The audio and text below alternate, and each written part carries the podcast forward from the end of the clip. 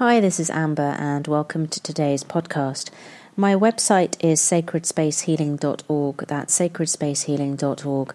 I'm a Reiki master and a shamanic practitioner, and my work specializes on healing core wounds, sacred union work, life purpose work, and transformation calls and readings. The website again is sacredspacehealing.org. So today's podcast is a question that I would like to put out there, a question that I that I pose to you. And the question is what are you consuming? What are you consuming?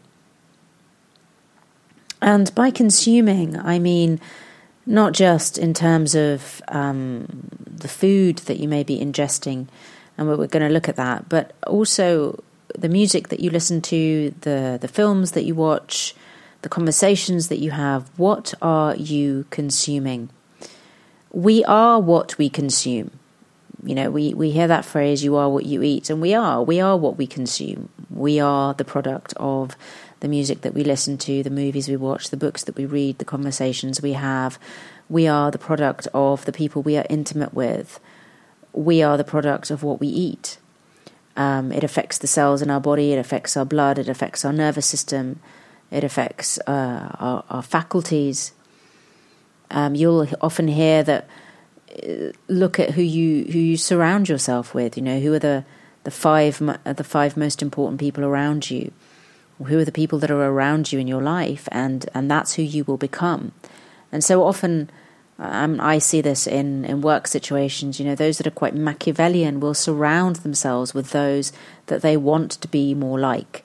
You know, so they they will tend to have a friendship circle that is. Uh, filled with those that are wealthy or connected in some way or powerful. They don't want to concern themselves with those that are down and out or those that are less than in some way because they feel that it will draw their energy down. And that's that's actually a, a topic for a separate podcast because I think we've gone way in the other direction of what it means to have compassion, connection, and humanity. But we definitely are the product of what we consume. And I, I, I want to draw your attention first to the energy of food so it's interesting to note that we tend to have very little connection between what we consume, what we put in our bodies, and and our place in the world, who we are, what we stand for, um, what our belief system is. So we'll happily consume fast food, additives, sugar, uh, alcohol, drugs, um, food that is factory farmed, um, food that is uh, grown in greenhouses and, as I like to say, petri dishes, you know, food that isn't real. We'll gladly consume it. And then we wonder why we don't feel strong. We wonder why we feel tired, why, why our lives feel out of alignment, why we feel out of alignment. We wonder why we have heart disease. We wonder why we have diabetes. We wonder why we're not the fittest example that we can be. We wonder why we put on weight, why we have cellulite, why our skin doesn't look good, well, why we don't sleep well, and we don't see the connection that we're making between what we're consuming and who we are. And it isn't just about consuming, you know, the most organic food. It isn't about spending loads of money. It isn't about getting your hand delivered boxes of freshly cut meat from the butchers or you know, going to a farmer's market at the weekend. That's not what this is about. It's about the energy of what you're consuming because everything is energy, including our food. Now, I remember years ago reading spiritual texts um, and and reading about great spiritual leaders like the Buddha, like Gandhi, like Jesus. Um, you know, these greats that we look up to in in many ways that we we say I could never be like that. I could never be so filled with compassion and love for humanity. How will I ever get there? And and reading about their lifestyle, you know, and that their lifestyle involved meditation, yoga, regular fasting, veganism, um, prayer, spiritual practice, uh, connection with the land, and a, and a lot of time away from society. You know, away in solitude as well as very close ties to their community and actively spending time with those that needed, that were needy, that were um, outcast in some way. And, and this is a running theme of these greats. Um, and we see it with other greats, you know, we see it with other greats in history that we've really looked up to is that there is a common thread, and the common thread is these practices, these practices of not bringing harm into the world, of ahimsa, which is that we do not cause suffering to any other living being. Not only do we not cause suffering to ourselves, but we do not cause suffering to others. And as the Buddhists talk about, you know, suffering is what keeps us trapped in these cycles of karma, these cycles of despair, is suffering of thought, suffering of emotion, suffering of the body. So, what we strive to do is to live a life that is free from suffering. And of course, if we want to be free from suffering, then we have to also not be inflicting that upon others. So, I remember reading about these greats and thinking, well, I don't think I can do that. Like, I've kind of got the meditation thing down. I don't do yoga every day, but I do enough of it. I do enough exercise. Yeah, I think I'm helping people in my community. There's absolutely no way I could be vegan. Um, that's not going to work. Like these people seem to live off nothing. You hear about fruitarians and breatharians, and I don't think I could fast for, for those long periods of time. But I had done retreats, you know, I'd done my vision quests and burial ceremonies and so on, and I felt, well, I've done that. And over time, as my practice grew, and as I as I was seeking to to deepen my spiritual practice and to also deepen my connection to God, Spirit, Universe, to my higher self, I I did take on more of these practices. So I have undergone long periods of fasting. I did 31 days at one time where I was fasting for 20 hours a day, sometimes longer, 22. And on upon breaking my fast each day, I, not only did I feel incredible gratitude for the fact that I had a home, I had a fridge, I had electricity, I was able to cook, I had food, and the food that I was eating became the most delicious food in the world, you know. But I also put a lot of care and attention into my food. I spent a lot of time preparing my food. But I also discovered through fasting that or that the emptiness within me allowed me to to not be filled with distraction and I was able to look at what else was within me and it was often layers of unexplored emotion that were then coming out, you know, whether it was anger or grief or sadness or tiredness or confusion or whatever it was. And I also discovered through fasting that because I needed to conserve my energy, I mean, I was still working as a healer when I was fasting. I really didn't want to engage in in anything that was going to deplete my energy. So that meant that I didn't lose my temper.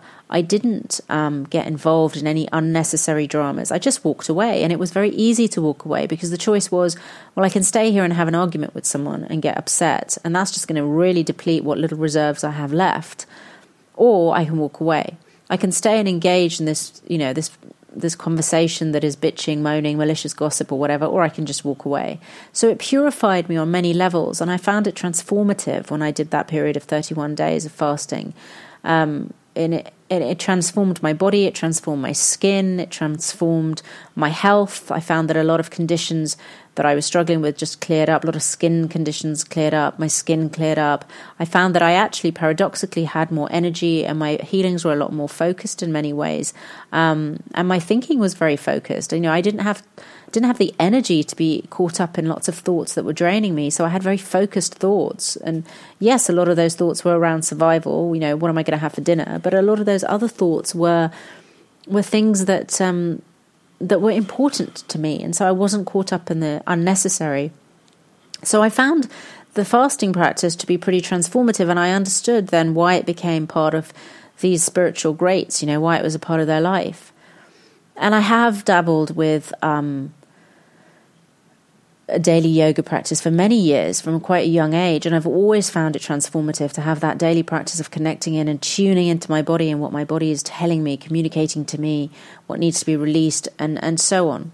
But it's not been until recently that I've really powerfully made the connection between what I am consuming and who I am.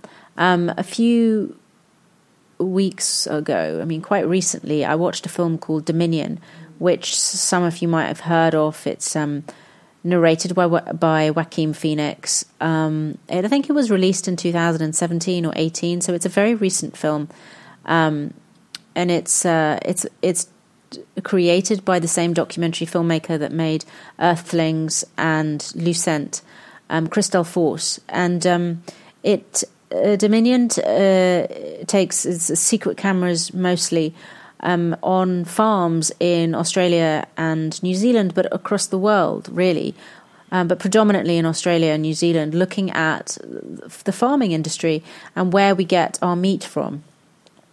And I, it takes us, it takes you through all all of the animal groups, if you like. So you go through pigs and uh, cows, the cattle, um, sheep, lambs, chicken, turkey, rabbits, dogs, and fish. And it and it takes you through all of our kind of major food groups, if you like, and our and our major sustenance groups. And I ha- have to say, hand on heart, I didn't know any of this. I mean, I could have found out at any time. I could have Googled. I certainly knew that factory farming wasn't good. You know, we'd we'd had scares in the past around mad cow disease and salmonella and so on, and you, and you you sort of see these terrible stories in the news about battery battery chickens and um, and you know cows being fed all kinds of horrible food, and that's why they develop mad cow disease. And so the response to that when it's in the media is to suddenly kind of say, "Well, I'm not going to eat any more beef, or I'm not going to eat any more eggs." And we had a long time when it when we were being told how to cook eggs, and we were being told not to eat beef. And that's what you did. You just didn't eat beef and you didn't eat eggs for a period of time. I remember when the salmonella scare happened, that you know I went from I was a very very young, and I went from sort of you know, having that runny egg that you can dip your toast in, you know, egg and soldiers, to having these eggs that would sort of be cremated because you'd have to cook them and cook them and cook them to make sure that they were safe to eat. But but we still cooked them and we still ate them, and that we didn't eat beef, and that if you were ever going to eat any red meat, it would again be cremated so that it, it could be safe to eat. And so I remember that that's where our relationship with food went, but we continued to consume the thing that could harm us in some way without looking at why it could harm us in some way. So when I watched uh, Dominion, I pretty much sobbed my eyes out for the whole duration of the film in a in a way that I haven't cried in a very long time. I mean, it, it was at, one point I didn't think I could watch the film because the horror of it was just overwhelming. I did not know that the farming industry treated animals in this way. I did not know that animals were being abused and butchered and massacred and raped and tortured in the name of you know burgers in the name of bacon in the name of wool i didn't know that this is what was happening and i've been therefore consuming without knowledge for however many years of my life and i have bought into i had bought into the the programming the matrix that you know when you I remember growing up and you know seeing ad- advertisements for cheese, and you, would always you sort of get a, a, moo in the background. You know, this happy cow would kind of moo at you, and then you'd you'd see a, a, cow kind of running through the fields, or you'd get these advertisements for lamb, and you'd see lamb kind of skipping through the fields, and then you see this lamb dish or you see, you know, your cheese and and you think, well, the animal had a really happy life and it gladly gave its life to me because that's what animals are here to do. Animals are here to give their life to humans so humans can live because this is how humans can survive. And I gladly bought into that matrix and that programming for a very long time because my family didn't think anything different and I didn't see anything different in the media, in in you know, in television, in cinema. It, it, I wasn't being told anything different. Of course, the interesting thing is that as children, we we grow up watching cartoons where animals speak. You know, I read Charlotte's Web when I was very young, and that's about a pig farm. And you know, we we grow up with cartoons and books where animals talk and, and rescue humans and um, work in collaboration with humans. And then at some point, we sort of make that disconnect, which is called speciesism. We make that disconnect and we suddenly see animals as inferior to us and that they're here to serve us. They're here to keep us warm, they're here to keep us fed. So I was uh, kind of getting a crash course in all of this as I was watching Dominion, and I absolutely hysterically sobbed my eyes out. You know, at one point I had to take a break from the film because I just couldn't watch anymore. And the the first the first farm, if you like, that it takes you to is pig farming. And I had no idea what happens to pigs. I did not know that, for example, you know, pigs have the the capabilities, the capacity, the cognitive reasoning of dogs and of a three year old. They respond to their names. The the mothers sing to their babies. Um, they're clean animals. Um, they feel pain. They feel fear. They feel they feel emotion. Um, I didn't know any of these things. So a pig to me was uh, a dirty animal that that lay in the mud, and that um, uh, became sausages and, and bacon and so on. I, I, I really didn't know what the the um, the personality of a pig could be. You know, like what what were their capabilities? What are they capable of doing? Do they feel the same emotions that humans do? I didn't know that. So watching this documentary, I saw the intense suffering the pigs go under, and the fact that they are bred to be killed. They're bred to be food, and that the mothers are caged in cages where they can barely move. I mean, they can't move. Um, often their young die in these cages with them. The piglets have their tails cut off um, without anaesthetic, um, and then the piglets are separated from their mothers. Uh, the, the, the the food that we eat, we're often eating piglets that are under a year old. Um, the mother is just there to keep giving birth, to keep giving birth to all these piglets until eventually she's no use anymore, and then she's killed off. That the way the farmers treat the animals with stun guns and kicking, um, that they're not given medicine, that they're forced to sleep in their in their own excrement, that they're forced to eat their own excrement, that they're they're put into pens where they are piled up on top of each other. And pigs are social animals, and they like to they like to have community, and they like to look after their community, they like to live in clean spaces. And when they're confined like that, like any human being, they start to go mad. And in their madness to want to be free from this confined space, they turn on each other and, and, and they start eating each other and attacking each other. They start gnawing at the bars of their cages, frothing at the mouth because they're desperate to be freed. The piglets, before they're taken to be killed, are screaming, and those screams are like the screams of a child knowing that they're going to be killed. It was absolutely harrowing, and I had no idea. And then I suddenly remembered this the spiritual truth that I had read for many, many years that when you consume animals that have been slaughtered, you are consuming the energy of fear. You're consuming the energy of death. You're consuming the energy of stress and sadness and grief. And I never understood that until I watched this documentary. That the moment you eat that animal, just imagine the levels of stress hormones that have gone through that animal's body. You just think about it when you're stressed. You know, if you're stressed because you're scared, you know, imagine imagine getting locked up in a dark room in a cell somewhere, and you're taken away from your family. You have no food, you have no warmth, you have no love, you have no nourishment you're not allowed to go out. You're not allowed to see daylight. You're not allowed to go out to use the bathroom. You have to urinate and defecate where you live. There's not enough food, so you end up just eating what you've urinated and what you've defecated. You're in pain, but there's no one that can help you. You know, you never know when this is going to end. It seems endless. Imagine what that does to your body, to the cells in your body, the kind of sickness that that creates in your body, energetically, spiritually, emotionally, physically. Why would we want to consume the energy of that, which is exactly what we're doing when we're consuming animals that have been farmed and slaughtered? The slaughter process isn't a magical process where one minute they're fine and the next minute they're not. Pigs are gassed with CO2 and it's a painful death, death that burns their insides.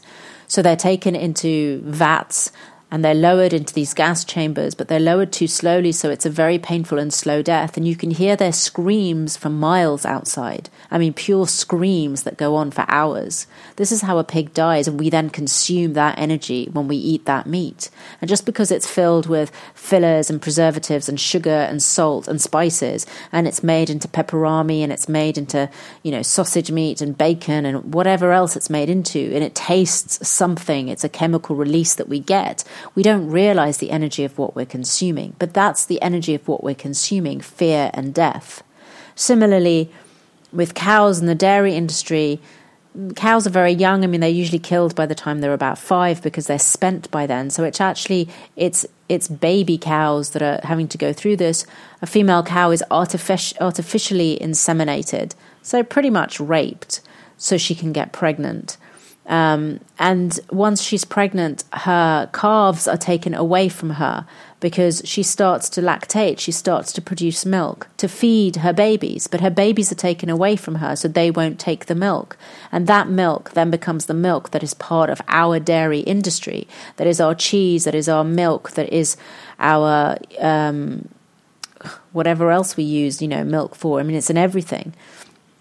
I've been dairy free for 20 years, so I, I, I've seen what it's like to, to try and get stuff that's dairy free. We've come a long, long way, but it was very hard 20 years ago. Milk, dairy was in everything.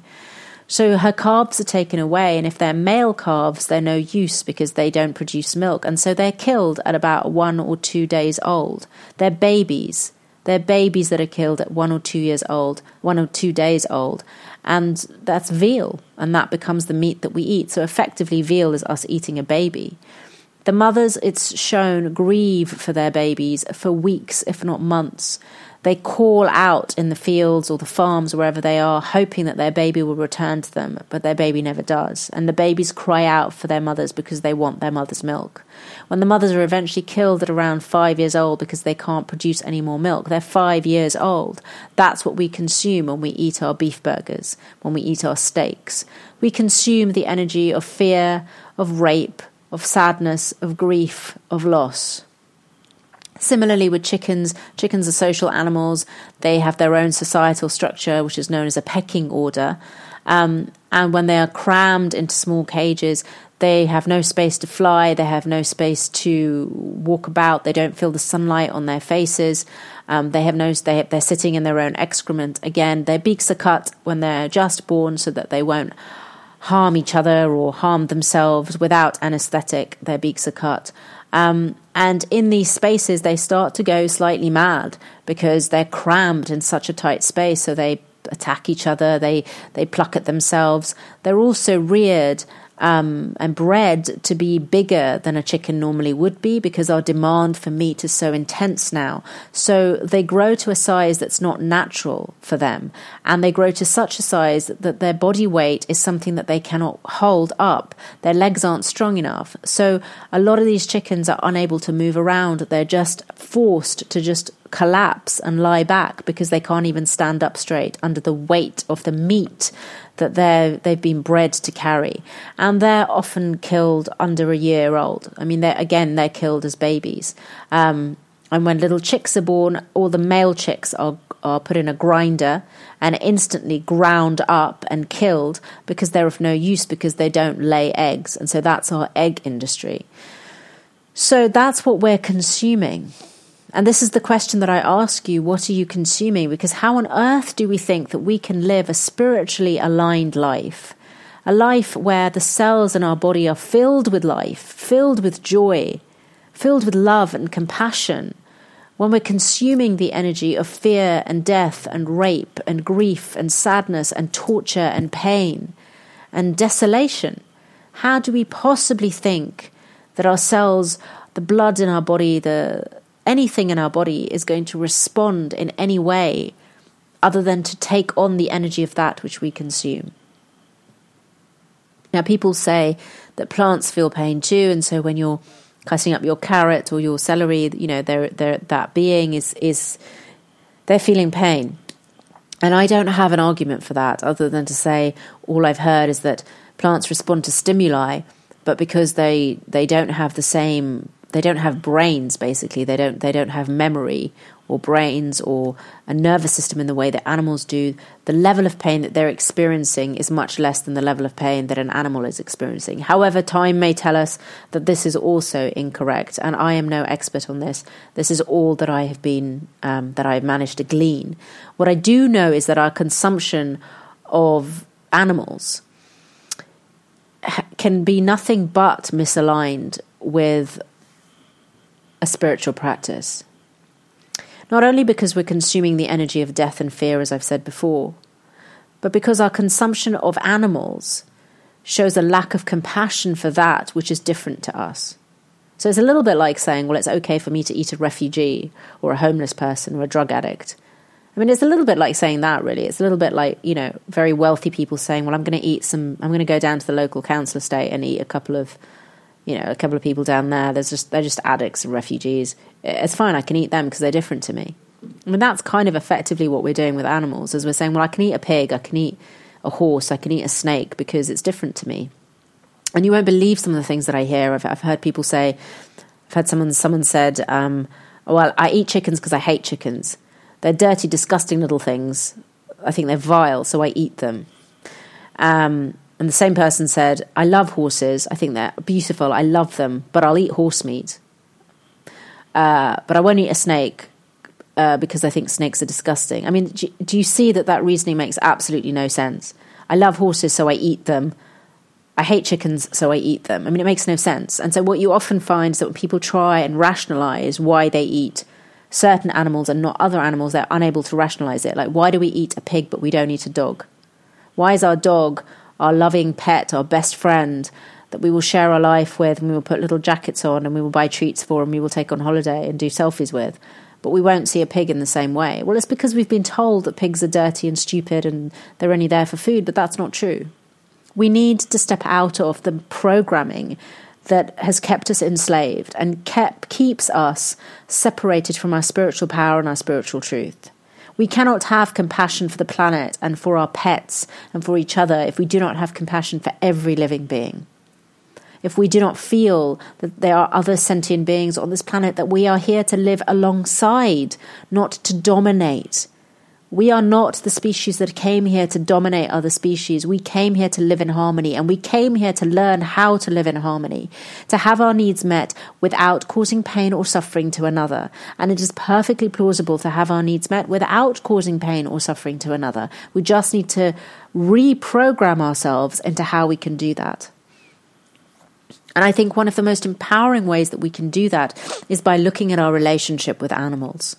The fact that we produce more grain than is than than we feel is possible. I mean, we produce the amount of grain that we produce to to feed livestock could could eradicate the the hunger crisis in the world. But we spend it to feed livestock so we can have meat. Yet if we took that grain, we could feed those that are starving in the world and they need not be starvation we are cutting down.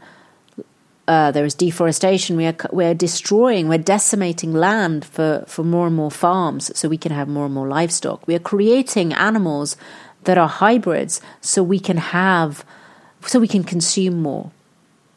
We've created forms of sheep that are now covered in in wool, whereas before they would have just had a strip of wool on them that would naturally fall off, and then that wool that naturally fell off would be something that we would then use to to create something for ourselves that would give us warmth. But we got hungry, we got greedy, not hungry, we got greedy. And we started to find that we could create, we could screw with nature and we could create animals that fulfilled our, our greed, which is all it really is. If we track back to our ancestors, you know, our ancestors had to track this is where that phrase comes from, like tracking. They had to stalk their prey. They had to merge with it in order to stalk it. And there was a reverence to that because you revered the animal that you were stalking. You had to in order to be safe from harm from the very animal that you're stalking. When you got your animal, when you when you when you slaughtered your animal, when you succeeded in the hunt, every single part of that animal was used up. Nothing went to waste. Every bone, every bit of meat, Every bit of skin was used. The skin was used to for warmth. It was used for homes. Um, it was used to, you know, to make uh, like bags and, and things like that. You know, it was it was used. Every bit of the bone was used for for uh, utensils and and and all kinds of things. It was used creatively every bit of that meat was used and it was stored and it was smoked and they've our ancestors found ways to make that meat last a whole year. So in actual fact what our ancestors did was they probably killed one or two animals a year in order to live. And the rest of the time they lived in harmony with the land. They didn't eat meat three times a day seven days a week 365 days of the year. They made it last for a whole year the rest of the time, they ate what was there. They ate in season. They ate with in harmony with the land. When the feathers were found, they used those feathers as decoration or to make something. When they found the wool, they used the wool. If they found an animal that had died naturally, they used what needed to be used from the animal. But they didn't go out and kill an animal every day because they couldn't kill an animal every day. It's a lot to ask. And so, this is the question that we need to ask ourselves could you tomorrow go out there and, and slaughter a pig and skin it and pull out its, its insides and cook it up? Could you tomorrow go out there and break a chicken's neck or slaughter a lamb or kill a cow, skin it and eat it? Because The fact that we don't do that means we have become disconnected and desensitized to the whole process. But our ancestors did do that, and that's why they didn't eat meat every single day of the week. They didn't consume fear and death to that level. They savored what they had managed to hunt down. And there was a reverence to it. And they thanked the animal. Thank you for gifting me your life so I may live. And we have taken that premise and abused it. We're not living in harmony with the land anymore. We're imposing our greed onto the land. So the question is what are you consuming in every area of your life? And let's look at food because there are other areas, you know, there's music, there's what we're watching, what we're listening to, what we're engaging in. But actually, this relationship with the land and with animals covers everything because it also covers animal testing, animal cruelty. So, the makeup that you wear, are you wearing makeup the only reason you're wearing it is because some rabbit, some monkey, some dog, some mouse suffered incredible pain and died so you could wear that eyeliner. But there's no need for that. And our ancestors didn't do that. Our ancestors used natural products that weren't going to cause horrific reactions on their skin for self adoration, for self adornment. We don't do that. We want more and more and more, but we're not living in harmony with the land with our environment, with the world. The perfumes that we wear, yes, they are tested on animals. Animals suffer so we can smell nice, but there's no reason why an animal has to suffer so we can smell nice when nature gives us plenty of natural oils, natural scents, natural ways of making perfume so we can smell nice. The shoes that we wear, the coats that we wear, you know, our ancestors would have a coat that was made of the skins of every animal that they'd ever hunted, skins that they had found, and it would be a coat that, of pride. This is who I am. These are the animals that I've hunted down so my family can live. These days, we just pop to the, the nearest store on Oxford Street and we buy ourselves a coat. We wear it for a season when we throw it away and we think nothing of the animals that died for that, needlessly died and suffered for that. And in terms of like sheepskin and sheepskin boots, that's not the natural uh, wool that's fallen off these animals. They, they, they, they've been skinned, and often they're skinned alive so we can have our sheepskin boots.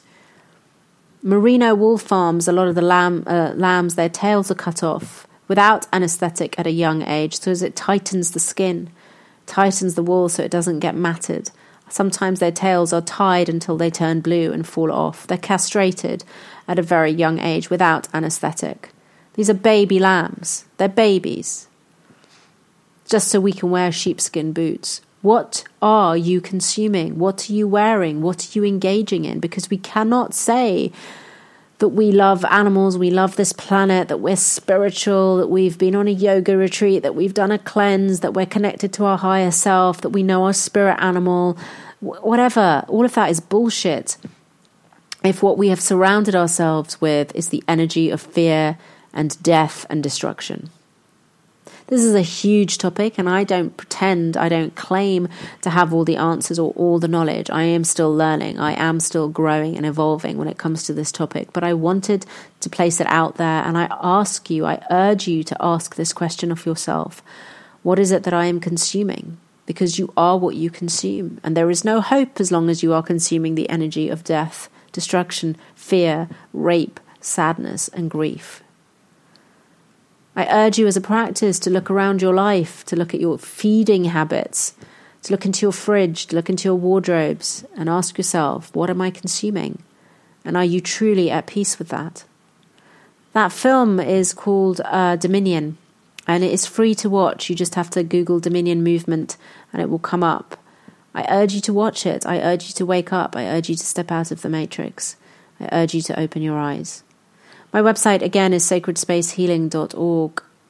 Until the next time, so it is and so it shall be.